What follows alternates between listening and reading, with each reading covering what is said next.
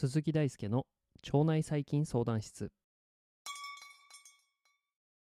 毎日夜19時半に更新中。腸内細菌相談室。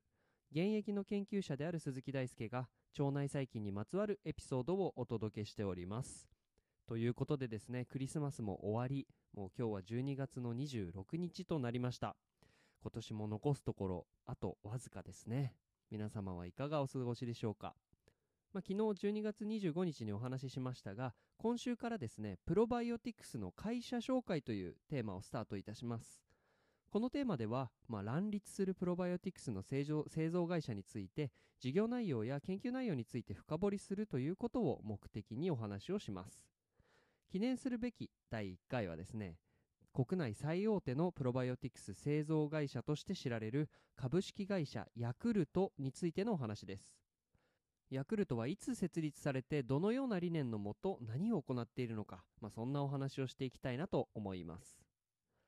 まずですね、まあ、ヤクルトと聞くとヤクルト1000とかヤクルトレディなど、まあ、本当にもうヤクルトっていう言葉自体が一般常識として浸透するほどには、えかなり国民の皆様が知っているんじゃないかと思います。では、まあ、ヤクルトっていうのは何を意味する言葉なのでしょうか。ヤクルトっていうのはエスペラント語でヨーグルトを意味するヤフルトを語源に持っております。ここでまあエスペランド語エスペラント語という何かっていうと、まあ、日本人にとってあまり馴染みのない言語なんですが、まあ、それもそのはずでですねどこかの国の言語というわけではないんですねエスペランド語はルドビコ・ザメンホフさんが考案した母国語を共有しない人の間で意思疎通を活性化するために開発されたなんと人工の言語になります。まあ、エスペランド語に、まあ、このヤクルトという社名を使ったのは、創業者の白田稔博士のヤクルトを世界に普及したいという思いから来るとされています。なのでまあ世の中にいっぱい普及してほしいからヨーグルトという言葉をわざわざエスペラント語にして株式会社の名前ヤクルトにしているんですね。結構意外と深い意味がありました。で、創業はですね、1935年、会社設立は1955年ということで、あと10年ちょっとで創業100年を迎える老舗のプロバイオティクス製造会社となります。まあ、つまりですね、まあ、このヤクルトという、まあ、その事業自体はもう戦前からあったということになります。2022年3月末日の時点で従業員数は2836名名実ともに大企業と言えるでしょう2022年3月の決算は売上が4151億円利益率が10.8%と非常に高いのが特徴です。展開する事業としては我々に馴染みのあるですね食品事業をはじめ国際事業や化粧品事業医薬品事業や研究開発事業など本当に多岐にわたっております。食品事業は多くの方に認知があるので、まあ、今回はそれ以外の事業について簡単にまとめていきます。まずですね国際事業についてですがこちらはヤクルトの商品を通して健康を世界に届けるということを目的に現地で生産して現地で販売するというということを大切にしていますつまり各法人を各国や地域に置いて現地の文化を大切にしつつ、まあ、そこで、えー、販売を行っていくということですね。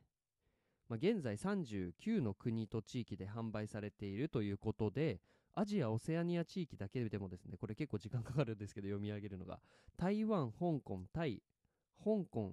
ん？香港じゃない韓国、フィリピン、シンガポール、ブルネイ、インドネシア、オーストラリア、中国、広州、上海、北京、天津、無釈、マレーシア、ニュージーランド、ベトナム、インド、アラブ首長国連邦、オマーン、バーレーン、カタール、クウェート、ミャンマーとですね、このアジア・オセアニア地域だけですよ、今のは。主要な都市にはヤクルトがありといった感じなんですね。まあ、こんなに世界に展開しているとは、まあ、僕も正直知りませんでした。化粧品事業はヨーグルトの上積みであるホエーなどを使用した化粧品を開発していて体の内側のみならず外側にもアプローチをしています医薬品事業は抗がん剤を中心にがんに関連する薬剤の開発を行っておりますえー研究開発事業では、えプロバイオティクスについての先端的な研究を行っていて、まあ、今回は、え研究拠点である中央中央研究所についてお話をしていきます。中央研究所は1955年4月に発足した、えー白田研究所を前身とする東京の国立に構える研究所です。中央自動車道を東京で使う方であればですね円形の研究所になんか見覚えがあるんじゃないでしょうか。創業者のえー白田稔博士は、えー医学博士 MD でありヤクルトが現在も研究開発研究活動に力を入れる、まあ、源泉となっております。白田博士はですね世界で初めて乳酸菌の強化培養を成功させてこの菌は、えーラクトバチルスカゼイ YIT9029、まあ、白田株と命名されました。ちなみに強化培養というのはまあ細胞の細菌の何世代にもわたる培養を通してある機能を持った細菌を選別するという、まあ、培養手法になります。で、えーまあそういう感じでもう乳酸菌についてのプロフェッショナルが立てた会社そして事業っていうのがこのヤクルトであると。現在中央研究所ではラクトバチルス風邪をはじめとした、えー乳酸菌の研究を主に行っておりまして、まあ、先月お話ししました11月の、えー IHMC ヒトマイクロバイオームの国際学会に2022年度版でも、えー学会発表を行っていました。個人的には最近株間の成長競争性競合性みたいなそういう発表があったんですがそれがとっても面白くてどの株が実は強くてどの株が弱いみたいなそういうところが結構面白かったですね。中央研究所では研究活動をはじめとするアウトリーチにも力を入れておりまして、えー今回発見したのは、まあ、YouTube チャンネルも実はありました。高い研究開発能力を持つ、研究者そして、先端的な解析技術を持つヤクルトはですねプロバイオティクスを研究する点においても、やはり国内最大手であると言えるのではないでしょうか。今後も株式会社ヤクルトは研究開発と商品開発を基軸にさまざまな魅力的なプロバイオティクスを提供してくれると期待しています。やはりまあ自社に研究開発の能力があるっていうのはシーズンを自ら創出できることを意味するので今後もしばらくはヤクルトがかなりプロバイオティクスに大きな力を持つんじゃないかと私は考えております。ちなみにですねヤクルト1000についてはエピソード4もこのチャンネルも始まりたての時に紹介しているのでエピソード4気になる方はも覗いてみてください。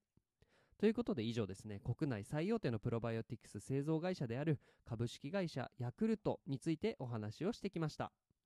今回のですねヤクルトの生い立ちであったりとか事業内容についてのお話が面白いと思っていただけたらですねぜひ第4回ジャパンポッドキャストアワーズのリスナー投票が始まりましたので投票フォーム概要欄にあります。投票の名前は腸内細菌相談室でぜひご協力をお願いいたします。皆様と一緒に腸内細菌や腸内環境の知識を常識にしていきたいなと思っております。